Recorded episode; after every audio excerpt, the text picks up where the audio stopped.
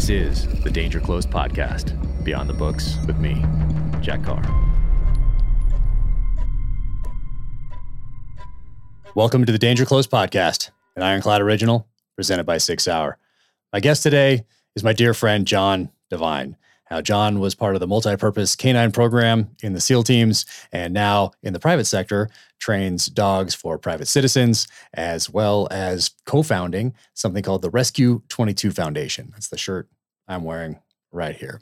And the Rescue 22 Foundation tra- uh, provides fully trained service and support dogs for veterans suffering from the physical and emotional trauma of the battlefield.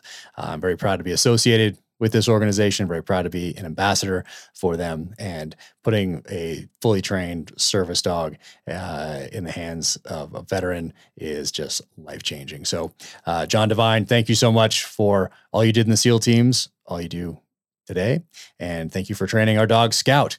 And uh, for those who have followed for a little while, you may know that our dog Scout is a service dog for our middle child who has some severe special needs. So, um, absolutely incredible and life changing for us as a family. So, John, thank you again. And for those listening or watching, if you like the conversation, be sure and leave a five star rating and review wherever you get your podcasts. You can find John Devine at Divine Canine John on Instagram, also Divine Canines on Instagram, and also Rescue 22 Foundation on Instagram as well. So with that, John Devine.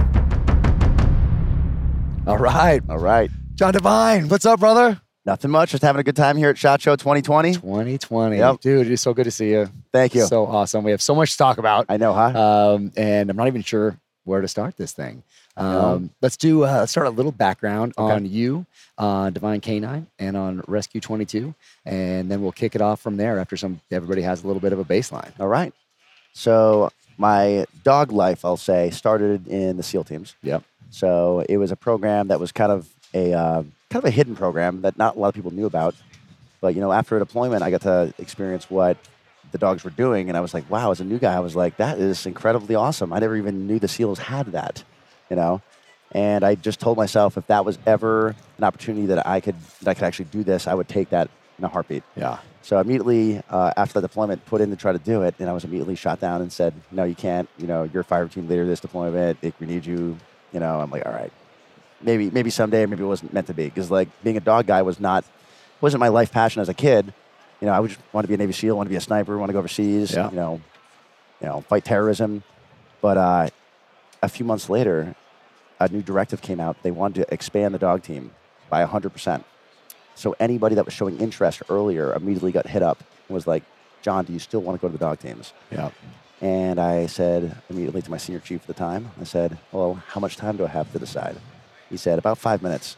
Because after that, I Sounds to, fairly typical. yeah, Yeah. I have to go down the list to the next guy. Yeah. I'm not And surprised. so uh, I took a leap of faith right there, and that was a that was probably one of the most crucial turning points in my life, really. In that, the next day I was at the dog teams, and you know, a little bit of training, but mostly hazing, where you get bit by every single dog at the team. really. You know, How, just, many, how many dogs is that? so kind of like we you just ex- what you experienced just now. Yes, I just experienced an awesome bite. Well, first, a bite there. If anybody was watching on video, you can see that, uh, yes, there was a bite suit on. Yes. But with a 100 pound Belgian Malinois. Yes. Uh, it, it helps. Yes. It Yes. definitely helps because my bone didn't shatter. But, uh, but yeah, it breaks through and, uh, and gets you pretty good. So, uh, uh, there's yeah, there's that, but then that 70 pound dog, Yeah. like that, I feel like I feel like I might have a chance. Yeah. Well, 70 pound dog. do that times twelve. Oh my but then also add in the fact that you're actually fighting the dog, rolling around on the ground with him. It's like having an MMA fight with a dog. crazy. Yeah. Which, which I incorporated into the third novel, calling you and figuring Yeah, out yeah, what's, yeah. what what makes sense, what's what are the counters to this, Oh, and all these different things. And I that can't That was wait. so cool. I, and I, I wish I had sent it. It was just been such a crazy, crazy year. But I wish I'd sent the finished product to you so you could be like, "Oh, you really messed this up."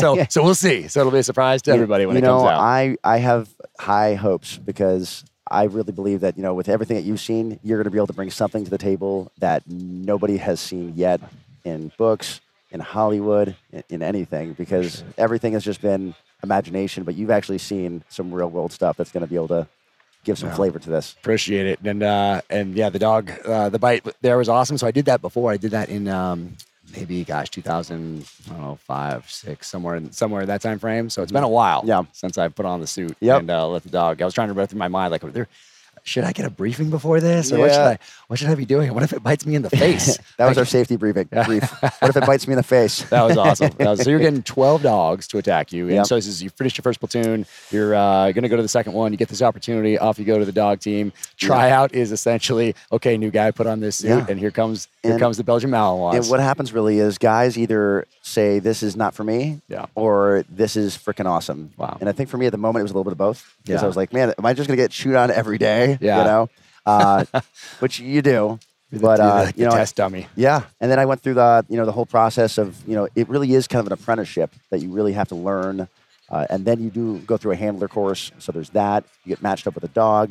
You know, hopefully you and your dog make it through the handler course and make it through you know the training and actually qualify to deploy because there is a process of just because you make it to the handler course doesn't mean Yeah. you and your dog are going to make it to the end Got it. to actually deploy because a lot of the dogs do get flushed out of the program. Right. Just like they're going through their BUD/S. It's exactly too. what it is. You know, they're taking the best dogs in the world, and even the best dogs in the world, not all of them are making it through. Some know? don't have the attributes, or there's something that happens along the way. That's exactly it. And it's not like these dogs just end up in shelters. I'm saying these dogs that don't make it through the SEAL program, they're ending up at other police departments, you know, FBI, other, you know, other units, things like that, that may not re- require all the facets that a SEAL team needs. Got it. They need dogs that are heavy, heavy hitters, gifted detection dogs, are social enough to work with a team, are good at environmentals, can go in helicopters, loud noises, you know, loud noises. loud noises. yeah, and for them, their hearing is way more sensitive.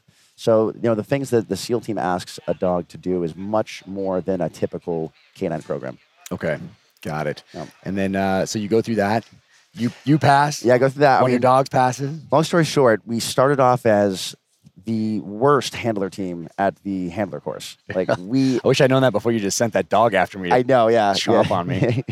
we really did. Like I was, uh, you know, the dog that I, I got, he didn't really know how to sit when I first got him. He barely knew his name. Yeah. You know, it was just, you know, some guys are getting dogs that have multiple deployments already, and like these dogs Yeah. really are push button, you know, experienced dogs. Okay. At the moment, I was given a dog that, you know, we didn't know it at the time, but he had all the potential in the world. But he was just a young dog with no experience. Very, very, very, very green. Got it. Uh, and I we took that dog with the help of all the trainers that we worked with and whatnot. I, I went through the apprenticeship, the you know handler course, all the workup for deployments, things like that, and I really you know put the time into the dog. I wasn't just putting in the nine to five. You know, I would take the dog home with me, Awesome. continue training because really in the back of my mind was, I don't want thinking, did I train my dog enough right. before I deploy? You Yeah. know, I don't ever want that creeping feeling in the back of my mind, like didn't Right. train enough. Right. Could I have done one more day? Could Yeah. I have done one more run? It's just like I did everything I could. Now Yeah. the chips just fall where they may because there's nothing more I could have done. Right. And that was the feeling on deployment, you know. And well, it's my first experience with uh, multi-purpose canine, and I forget exactly what they called them. Was fairly uh, fairly soon after 9/11, and it was Afghanistan, and I think it was like an MP type dog or whatever Yep. whatever that was, Naval Security Services, or maybe it was Marine or Army, but it Mhm. wasn't a dog program dog yet. It's it a- was uh, like a I don't know what what you would call it, but you know what I'm talking Yeah, about. no, absolutely. So that's a great point because the need that the SEAL team saw, they didn't have that program. This is actually me being a history major here. I did look back and see the, the history of the SEAL teams. They actually did have a canine program in Vietnam. Oh, nice. So Didn't they do something odd though? Yes, Okay. yes. So like it was kind of like an ad Something non-sealish. they, it was German Shepherds mostly. Oh, were they? Yeah, it was. I thought there was like some poodles or something that No, were used no, at some point. For I mean, something. maybe who knows? Who knows what they were doing for recreational activities back? in the, I have no idea. But That's for R and R. yeah, I don't know. He was a morale dog. I don't know. Uh, but they did use German Shepherds and things like that for apprehension, going in tunnels, finding No booby way. traps. And this is something that wasn't really passed on. So the program after Vietnam got shut down. Like they just didn't need it. So a lot of the SEAL program, you know, was shut down, and that they didn't need as many SEALs. A lot of SEAls ended up getting out, and you know, even some of them had to get flushed to other rates and things like that when the the wind down after the war. So when the war on terror started, the SEAL teams didn't have a dog program. Yeah. So after a few years of knowing they needed them because they were augmenting, having MPs that already had the capability. That's it. Problem with that is like a lot of these guys were, you know, canine handlers, but they were not operators. Right. You know, so it's hard to That's integrate into a unit. You know, you kind of have like a guy that's in charge of the handler to make sure he doesn't, you know, That's what we had. he's where he needs to be. So the handler has a handler. Yep. Then the dog has a handler. Right. Right. You know, And I remember the dogs. They weren't. obviously not trained like this. They were. Yeah. It was a different type of type of deal. And uh, I remember one, guy took the. We were back from a mission one night, and they took the collar off the, it for a second. Like it was a. I don't know what name. Looked up at the handle like, "Mm," like it's on. Yeah. You know, it's like it wanted to like attack. I distinctly remember that to this day, and it's been you know almost uh, you know Yeah. 15 years or whatever. Yeah. But uh, yeah, totally a different different deal than what we have today, which is so professional. Yes. And uh, did we get it from? Uh, did we get from the Israelis, who then brought it over to some of our other uh, units, Army and Navy side, top tier units, and then we got it in the in the teams after that, or how did that work out? So I mean, really, the there, there's definitely other SEALs that are going to be able to give you the exact. You know, uh, one of the, one of my dear friends that I work with, uh, he was one of the first handlers that was you know on the ground for the SEAL teams back Nice. in like 2004, 2005 era, around Yeah. there. That's when like the first handlers for the SEAL teams came on board. Uh, because before that was just augmented Yeah. MPs and MAs Right. and things like that. That's it. MA is what Yeah, I think. it yep, yep, Okay. yep. Military police guys. Master of Arms, Yep, right? Yep, there you go. it. Yep, Gosh, I yeah. got it. Jeez, you've been out, you've been out too long. I know. Uh, but uh, you know, he was one of the first first guys to actually go through the program, and really, it was from the ground up. I Yeah. mean, they were taking influence from everywhere and anywhere they could. Got it. But just like anything else, when the SEALs didn't have a sniper school, what they do? You know, Marine They sniper built- school, and then, we, exactly. and then we went there, learned all we could, Exactly. Army one, and then uh, built our own. exactly. Yeah, they you know the teams they build their own. You know, the teams used to have to go to used to have to go to Fort Bragg for all their jump training. And, Uh, I did. yeah, I didn't have to. I was part of your generation. You know, uh, we, we did all our jumps in five days. It was just like, yeah, yeah, that was it. Uh, nice. But uh, yeah, the teams built it from the ground up, and they, you know, they did a really good job with it, and that it became one of the top, uh, you know, multi-purpose canine programs in the world. And other special operations special operations units have used that as an influence for their programs Yeah. and developed their own now. And now it's like a real thing. Now there's multi-purpose canine programs pretty much in every special operations unit in America now. Oh yeah, you can't even So- imagine going down range or, or going into Yep. a going on target without a dog. absolutely everyone really does realize the capability that it brings to bear you know uh, people always ask me like oh yeah you're, you're talking bite bad guys and i'm like yeah i can and that is a huge awesome asset and capability but this dog can do something that i could never do which is find an ied and like that was the most important Yeah. thing that i trained my dog to do and, and kept at it and no matter what i was always having them do detection program uh, problems anywhere we could Amazing. anytime we had a break in you know the deployment cycle or operations and things like that, we'd be uh, we'd be hiding IEDs. I'd even have like our you know Afghani counterparts hide them just so I could be like keep the smell the yeah. same and things like Oh, that. yeah. You know. I use a line like that in the in the third third novel. There we go. Oh, I can't wait for you to read it. Oh, you guys getting other teasers. That's it. you That's know? it. And if you guys were here at Shot Show, you guys would have been privy to some of the uh, the interrogation that was conducted using the dogs. Yes, yes. I was put to the test. I, didn't, I didn't give anything up. Well, no, I gave a little bit up. He not- gave a little bit up. He might have given up a little more than he wanted to.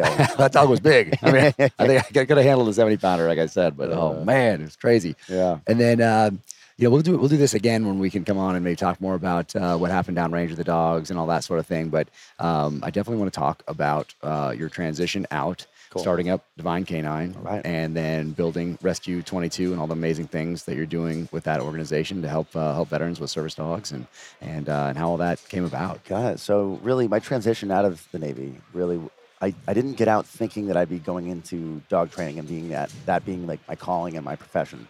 It kind of started with people just asking me for advice because they just knew that I knew what I was doing with dogs. They knew me as the dog guy. Guys would have problems with their dogs, and they, they'd come to me. And sometimes guys would come to me with problems that I didn't know how to fix. But I'd be like, how would I fix that? And so I'd do my research. I'd talk to other trainers, watch videos, read books. And I'm like, all right, this is how we're going to tackle this problem. Yeah. And then I'd fix that. And then before you know it, uh, as I got out, I really went through this phase that I think a lot of veterans go through where they're, they're like, you know, what do I do with my life? What am I even doing? You know, at the time I thought I was going to be going to law school. I was like studying for the LSAT, things No like that, applying to schools. Nice. Yeah. But I started doing this dog training thing on the weekend at, at a local park in Balboa. Okay. So I just did like a free dog training thing. Come ye, come all, bring your dog. However screwed up it is, just bring it. We'll work on it. And it ended up growing into this thing where weekly it became like a huge crowd. Where like, you know, No first way. it was like a couple people, onesies, twosies, threesies. And then it was like 20, 30, 40 people at a time showing up until I had to make multiple days because it was like overcrowded. And no then kidding. and people would be like, I want to hire you. What do you, what do I, what do you charge? And I was like, How much you got? I, eh, I was like, I don't know.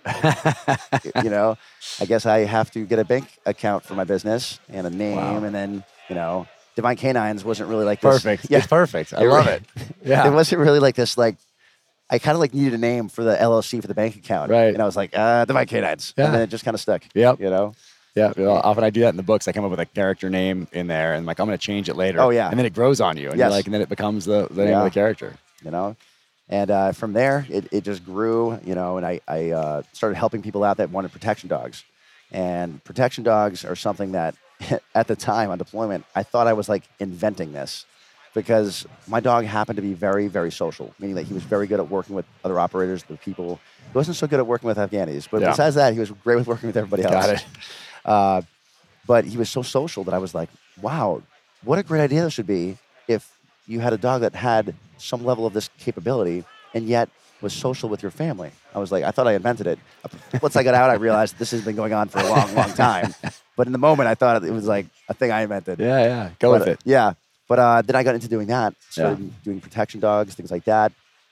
The service dog thing started happening when I had friends of mine that were going through, you know, just really, you know, a tough time transitioning out of the military and really Yeah. needed like a battle buddy uh, and just needed something to take their mind off some of the things they had going on. So I started just training dogs just to give them a dog, Right. you know. And even through like our circle, we've done things like, you know, we're generating money for to, to make it happen because Yeah. at first I was doing this just just to do it.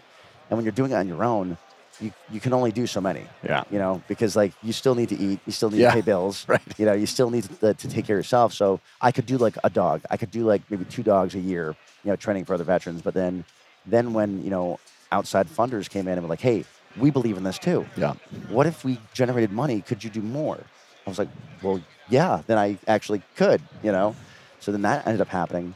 And I eventually got introduced to Eric Innes, who's a, you know, also former Army Ranger handler, who is really having a very similar story to mine. Okay. You know, just coming from the Army, he was helping his friends out. His Okay. friends were, you know, guys that, that needed dogs were coming to him, and he didn't have the answer, so he just made the answer. Okay. You know, very much similar to what I was going through on the West Coast right.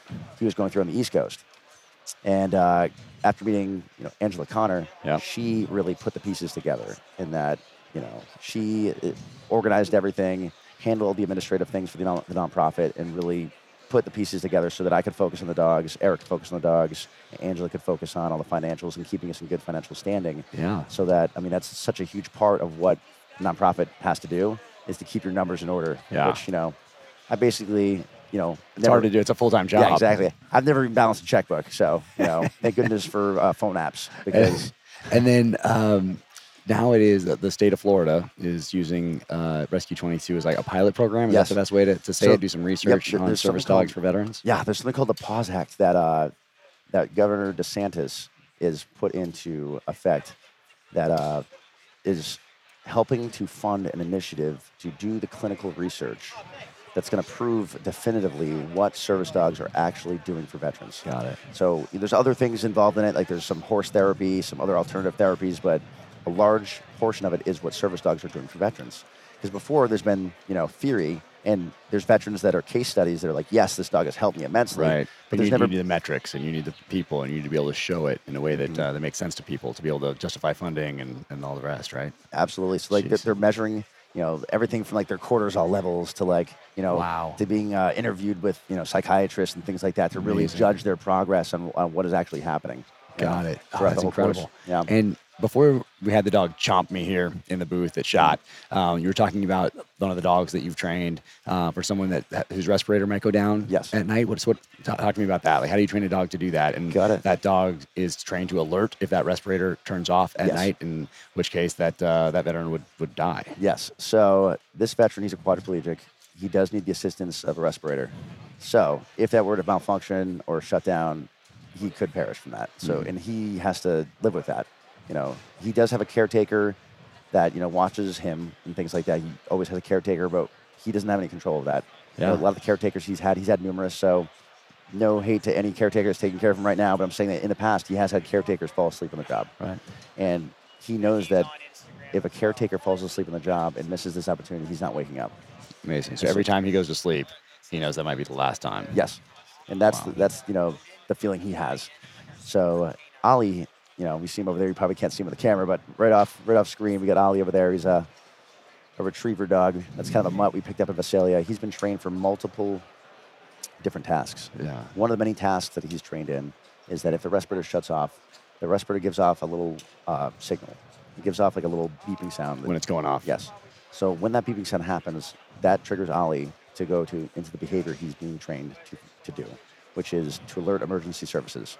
So he has a little special phone that the dog can actually actuate, and it calls emergency services down the street. That's they, incredible. They can come and and help Max. Jeez, and so that's a that's a, a one-off. That dog is specifically trained for that, and then you do other dogs that are specifically trained for other things, depending Absolutely. on what that uh, veteran is dealing with. Yeah, I mean, Ollie himself is being trained for numerous tasks. That's just one of many, because that's you know a life or death task that he's dealing with. Right. Some of them are enabling him to have a more independent lifestyle. Right. So Ollie's also trained to be able to retrieve a stylus. That way, Max can type on his iPad. He can type on his phone. He can call people. He can FaceTime. He can. You know how many different apps you can use with just a stylus? You know, it's amazing. When I was over there and I saw what Max could do with a stylus, I was actually amazed. No kidding. Yeah, he can do more. He can do more with a stylus than I can do with my thumb. Yeah, That's amazing. It is amazing. Uh, but to get a stylus is another thing. He has to be able to get access to it. Dog is trained to be able to go retrieve the stylus, put it right in his mouth. That is incredible. Yep. My God. And that's uh and so you're doing that for um I mean multiple veteran across the country Mm-hmm. and in Rescue 22 is, is helping and it's, is it just you and Eric doing that or you have other trainers now that are doing those sorts of things also help growing this thing building it so you can uh, help support more veterans Right now, it is evolving in the sense that Eric and I were the first trainers in the scene, but we already have other trainers starting to come on the scene to help out, and a lot more are getting more involved. That's in- absolutely incredible. And then once this thing happens with, with Florida and they get all that data, um, then they'll take that and hopefully it'll be a model for other states to use that uh, the same program Yes. um, and uh, and use it for our veterans in those states. That's our hope. You know, we really want to be not just a service dog nonprofit, but because it really is such a you know wild west industry. You know, there's a lot of places doing it, but we want to be a model and a beacon of showing how to replicate this all over the country because they're really the need for this is so extreme that we're only making a dent in the pro- in the problem. Yeah. We're just making a dent. But if we can make a dent that is visible enough that everyone can see, other people can probably you know pick up the pieces and, and, and do exactly what we're doing in other states. Got it. Got it. And so talk about the, uh, the name Rescue 22. Where did, the, where did that come from? So Rescue 22 is one because we every dog that we bring into our program right now is a rescue. So even Ollie, he came out of a, a shelter in Visalia. You know? Wow. So he's a rescue. 22 is for the statistic that we're losing 22 veterans a day. You know, that's 22 too many. That's amazing. Yeah. Um, and is this the majority of your time now is focused on Rescue 22 and these kind of dogs? Or you're still doing the uh, the dog that just almost bit my arm off? you know, uh, currently I'm doing. I have my hands in a lot of things in dogs, and I think really uh, learning different areas helps you in other areas too. Got it. You know, so I, I am doing protection dogs, detection dogs, behavior modification, uh, obviously the service dogs. You know, so we're doing a lot of different things, and uh, and I enjoy it all. I really do. I really enjoy every Amazing. dog teaches me something new. So I love when I see you guys get out or transition and find that next purpose in life, find that next mission. Because I see, I as I was getting ready to get out, I had I was fortunate enough that I was able to take a breath. I wasn't taking guys down range anymore for my last couple of years in, and I knew I was getting out, dropping those papers, and so I got to look around and really figure out what was important to me, but also see other people transition and see a lot of people struggle and not be able to identify what they were so what they were passionate about, what was going to give them that next purpose, that next mission as they move forward. And uh, so I love seeing. So you're just you're doing things. Yes, you're doing all these things with dogs. But also you're an example to all these people that are getting out that are thinking about, hey, what am I going to do next? Um, to you're an example for, for someone that found that passion and uh, which gave you a purpose and a mission. Uh, and it, it's incredible. So I love seeing that. And uh, you know, it can be anything. There's a couple guys out there doing watches, like this watch right here. Yeah. it's a, a CIA guy made this. He's passionate about Yeah. watches. We have, of Yeah. course, uh, Resco stuff in the SEAL teams. Yeah. you have guys that get out and they find something they're so passionate about. Just like you're passionate about dogs, I'm passionate about riding. This guy's passionate about watches, whatever it is. But mm-hmm. finding that that passion that lets you mm-hmm. transition to that next stage of life and not be defined solely by what you did before. Mm-hmm. Um, have it be a part of you, obviously, and hopefully make you a better person moving forward, better husband, better father, whatever.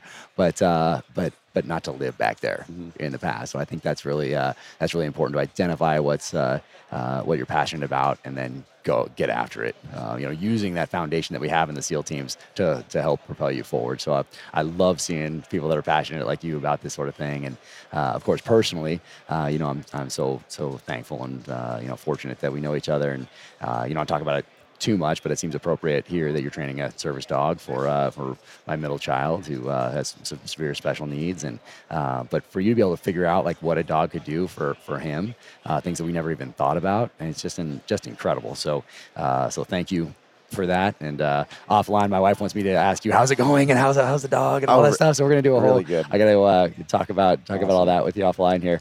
But uh, but thank you so much for for doing that. I mean, trying to track him if he happened to I don't know how, but if he did somehow get lost, like track him down and then do all these things, it's absolutely incredible. Mm-hmm. So uh, yeah, just amazing, and I sincerely uh, sincerely appreciate that. No, thanks uh, so much. I mean, Never be forgotten. you know, every veteran that gets out, it goes through the struggle of finding their, their next chapter, you know, and, and I would tell anyone that is struggling out there, I would say your passion can be finding your passion. It can be that. And it might not be the thing you thought it would be, you Yeah. know. And if you're if you're really just caught somewhere in a bad place, start with helping somebody. Start with helping one person and just see where that leads. Nice. You know, that's what I did and it led to this. So It's as soon as you have all, all these people at Balboa Park and Yeah. all the, oh man, dude, that's amazing. I love I love that story. That is, is absolutely incredible. Um, and then how do if someone's listening to this veteran um, and they maybe they don't even think a dog would be something that a service dog would be something that could be helpful to them and they, they haven't even considered it. Yeah. Um, and who, who's it for? Who's a service dog for? Is it uh, is it just for somebody that uh, that has a physical impairment that uh, that needs help like that, or is it or can it be can it be more? it can be more. I mean, there's a lot of impairments that aren't physical. You know, PTSD is a real thing, and you know, a lot of guys are struggling with it. And I think the stigma behind it is starting to get erased. So guys are becoming more comfortable coming forward to be able to actually say something, because most of the guys that are coming from the teams, especially, they're the last guys to ask for help. They really are. So we're trying to erase that and be like, don't be afraid to ask for help because a lot of people have already, and and you probably need it more than most. You Yeah. know, so if, if you're out there and you're struggling, don't be afraid to reach out. You know, to, to any organization that's doing this, because really, uh, there there are organizations doing this. Right now, we have a backlog of about a year. Wow. You know, because like I said, this Yeah. the, the need is so great. Yeah. Uh, but you know, it, like I said, we're trying to make a huge dent to inspire anybody else that's going to be doing this too. Yeah, and it can be a, just a companion dog, Yep. that, that's there. Yeah, we do. Yeah, there's you can get emotional support dogs, service dogs. There, uh, you can get a PTSD service dog. Uh, we do do service dogs for physical impairments, for mobility assistance, uh, for a whole host of things. But really, I mean, I mean, the imagination is is the extent of what you can train a dog to do to help your life. I mean, Incredible. some guys are getting dogs that are trained to wake them up from nightmares, things like things like that. You know, No so, kidding. Yep. That is amazing. And so, how do people, how do people find find you with either Find Canine or with Rescue Twenty Two, or how does someone go about reaching out, or even just inquiring, Sure. like, hey, I'm struggling. Uh, think maybe a dog might help, but I never really considered that before. Is this something that might work for me? How did someone reach out and Got it. and uh, connect with you guys? Well, to find me personally, you can find me at Divine Canines, D E V I N E K 9 letter S. You can find me on Instagram, Facebook. Uh, you can also find rescue22foundation.org. That's the website. Find us on Instagram, find us on Facebook. We're really active. We like to engage with our audience, things like that. We do a lot of questions and answers, do a lot of live streams. Uh, but really, if you're interested in getting a dog, you can reach out, put an application in. Uh, I will say, like, as of shooting this right now, we're about a year out from our backlog. But you know, we will we do get to every application and we do talk to every single person. And if you just want to reach out for questions and stuff like that, do not hesitate to reach out. Amazing, amazing, bro. Thank you so much for doing this. I know we got to zip out of here. They got somebody coming in behind us All here right. at, uh, at the Blackhawk booth, but uh, thank you to Blackhawk and Eagle Industries Absolutely. for uh, for doing this. And Yep. and the dogs are wearing what Eagle harnesses on there. Yeah, I actually like those things. I've been teaming in Awesome. them for a few months now, and I really I really like them. and yeah. they look cool. They do. They Yep. look yeah, I've been using them. I've been putting them to, the t- to like the test out in out in real world. So amazing. Yeah, Yeah, and uh, and thank you so much for all your help on Savage Sun, like reaching out with all the dog Yeah. dog questions and all that Yep. stuff. I'm so excited to get All that right. out there, and Awesome. and uh, hopefully I didn't uh, mess up any of the dog stuff too much. Got it. Um, but I'm uh, fired up to get that out there, and uh, fired up for you to read it. I, I can't. I don't know if I'm gonna give it to you ahead of time or have it be like a surprise when it comes out because I'm super excited for you to, to check that out. So, All right. uh, dude, thank you so much for uh, for all you do for with Rescue 22, what you do for uh, for my family, um, and what uh, what you've done for the country, brother. awesome. Hey, Awesome. hey, thanks so Thank you much. so much. Appreciate it, brother. Thank you for tuning in to the Danger Close podcast, an Ironclad original presented by Sig Sauer. For more on John Devine, you can go to divinecanines.com. You can also follow him at Divine Canine John on Instagram, or you can go to Divine Canines on Instagram as well. Be sure and follow Rescue 22 Foundation on Instagram and go to the website rescue22foundation.org for more on how you can support that amazing organization. If you liked our conversation, be sure to leave a five star rating and review wherever you get your podcasts. You can find me at officialjackcarr.com or jackcarrusa.com for the merch. My next novel, In the Blood, is available for pre order and is coming out this spring. Hope you enjoyed the podcast. Until the next time, take care out there.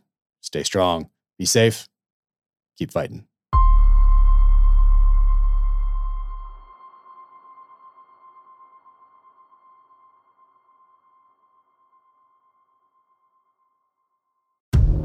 In case you missed it, on a recent episode of Danger Close, an Ironclad original, Jack Carr sat down with former presidential candidate Tulsi Gabbard. Set aside all the labels. You know, oh, well, because I've been getting asked this a lot like, well, are you left or are you right? Are you progressive or are you conservative? What are box do you fit in? Which box do you check? Completely. Are you an enemy or right, right. an How, ally? uh, like, what filter should I use when I'm looking at you? And like, I've always been an independent minded person, Mm-hmm. always. Be sure to check out the full interview wherever you get your podcasts.